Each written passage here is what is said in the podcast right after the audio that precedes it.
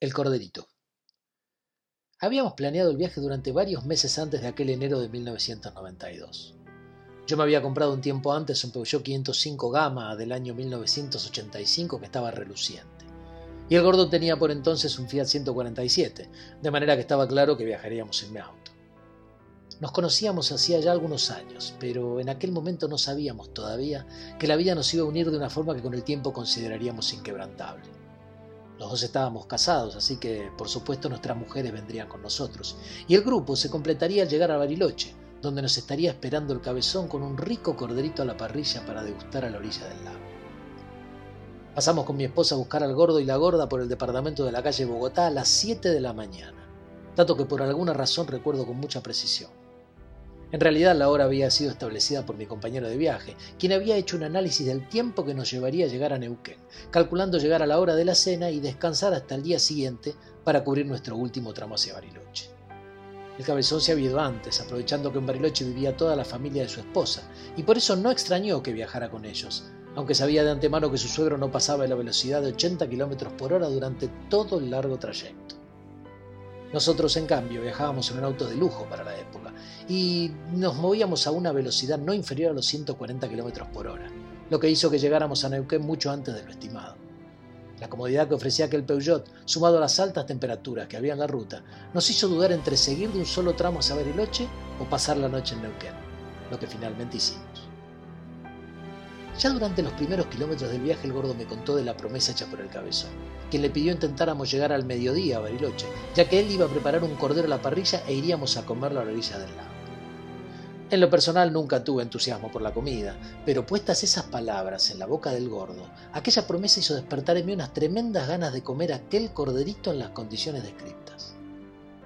La noche en Neuquén compartimos habitación los cuatro, debido a la gran demanda hotelera, y vivimos situaciones graciosas que hicieron el viaje mucho más ameno. A la mañana siguiente nos levantamos con mucha tranquilidad y salimos luego de desayunar con destino hacia Bariloche, donde nos esperaba el cabezón y su cordero a la parrilla. ¿Comiste alguna vez cordero? me preguntó el gordo al tiempo que parecía saborear el solo hecho de pronunciar la palabra. ¿Qué sé yo, gordo? Creo que no. Pero la verdad no sé, contesté en una clara demostración de mi nula experiencia gastronómica. Ah, no sabes lo que es, se te deshace en la boca. Vas a ver que cuando lo pruebes no vas a poder parar de comer, continuó diciendo entusiasmado. El tramo desde Neuquén hacia Bariloche no es largo, pero el camino es de mucho riesgo, de manera que lo hicimos a poca velocidad, siempre en la intención de llegar sobre el mediodía. Cuando aún faltaban un par de horas para llegar, las mujeres nos ofrecieron algo para comer, mostrándonos de entre las cosas sándwiches y gaseosas. No, dijo el gordo, yo me reservo para el corderito. Había algo en la forma de pronunciar corderito que me invitaba a comer, no sé. Yo jamás lo había probado, creo, pero sinceramente ese hombre al volante me hacía dar ganas de comer única y exclusivamente ese plato. Como si no existiera ningún otro alimento sobre la faz de la tierra, yo quería corderito a la parrilla.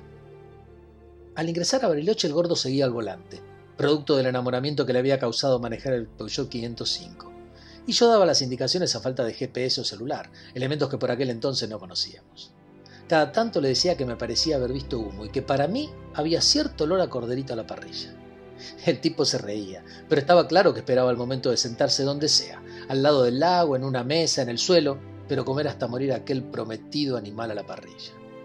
Cuando estábamos a una cuadra de la casa de los suegros del cabezón, yo le dije, esta vez seriamente, que no veía humo, y le pregunté si estaba seguro de lo que me había contado. Olvídate, me lo dijo claro y varias veces, los voy a esperar con un corderito a la parrilla. Recuerdo haber bajado yo a tocar el timbre del portón de la casa. Nada. Toqué de nuevo, nada. No había nadie, y eran pasadas las 13 horas. Cuando finalmente nos convencimos de que en realidad no había nadie, Decidimos ir a instalarnos al complejo que habíamos reservado desde Buenos Aires y que quedaba unos pocos metros. Dejamos las valijas, comimos algo en el lugar y lo recorrimos todo antes de volver a deshacer el camino hacia la casa, y mientras caminábamos el gordo soltó con algo de duda y entusiasmo. Capaz le entendí mal y el corderito era la noche, ¿no? Y puede ser, dije yo dándole esperanzas. Capaz era muy difícil calcular la hora para comer justo cuando llegáramos. El gordo pensó un segundo y sonrió. Efectivamente le había gustado mi hipótesis y volvió a dibujarse en su cara el anhelo que sentía por degustar aquel manjar.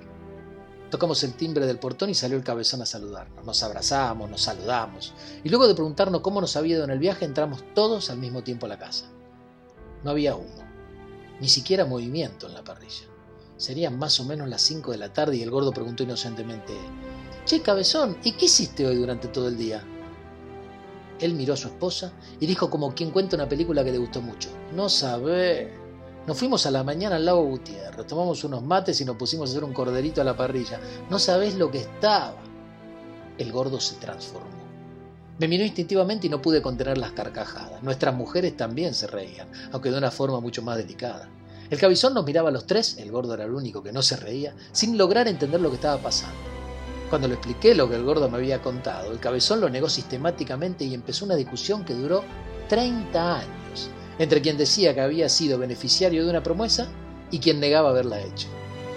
Desde mi lugar, ajeno a la situación, siempre creí que la promesa existió y que mi mejor amigo simplemente se había olvidado, como le ocurría muy seguido con muchas cosas, pero sin la menor pizca de maldad ya que nunca la tuvo.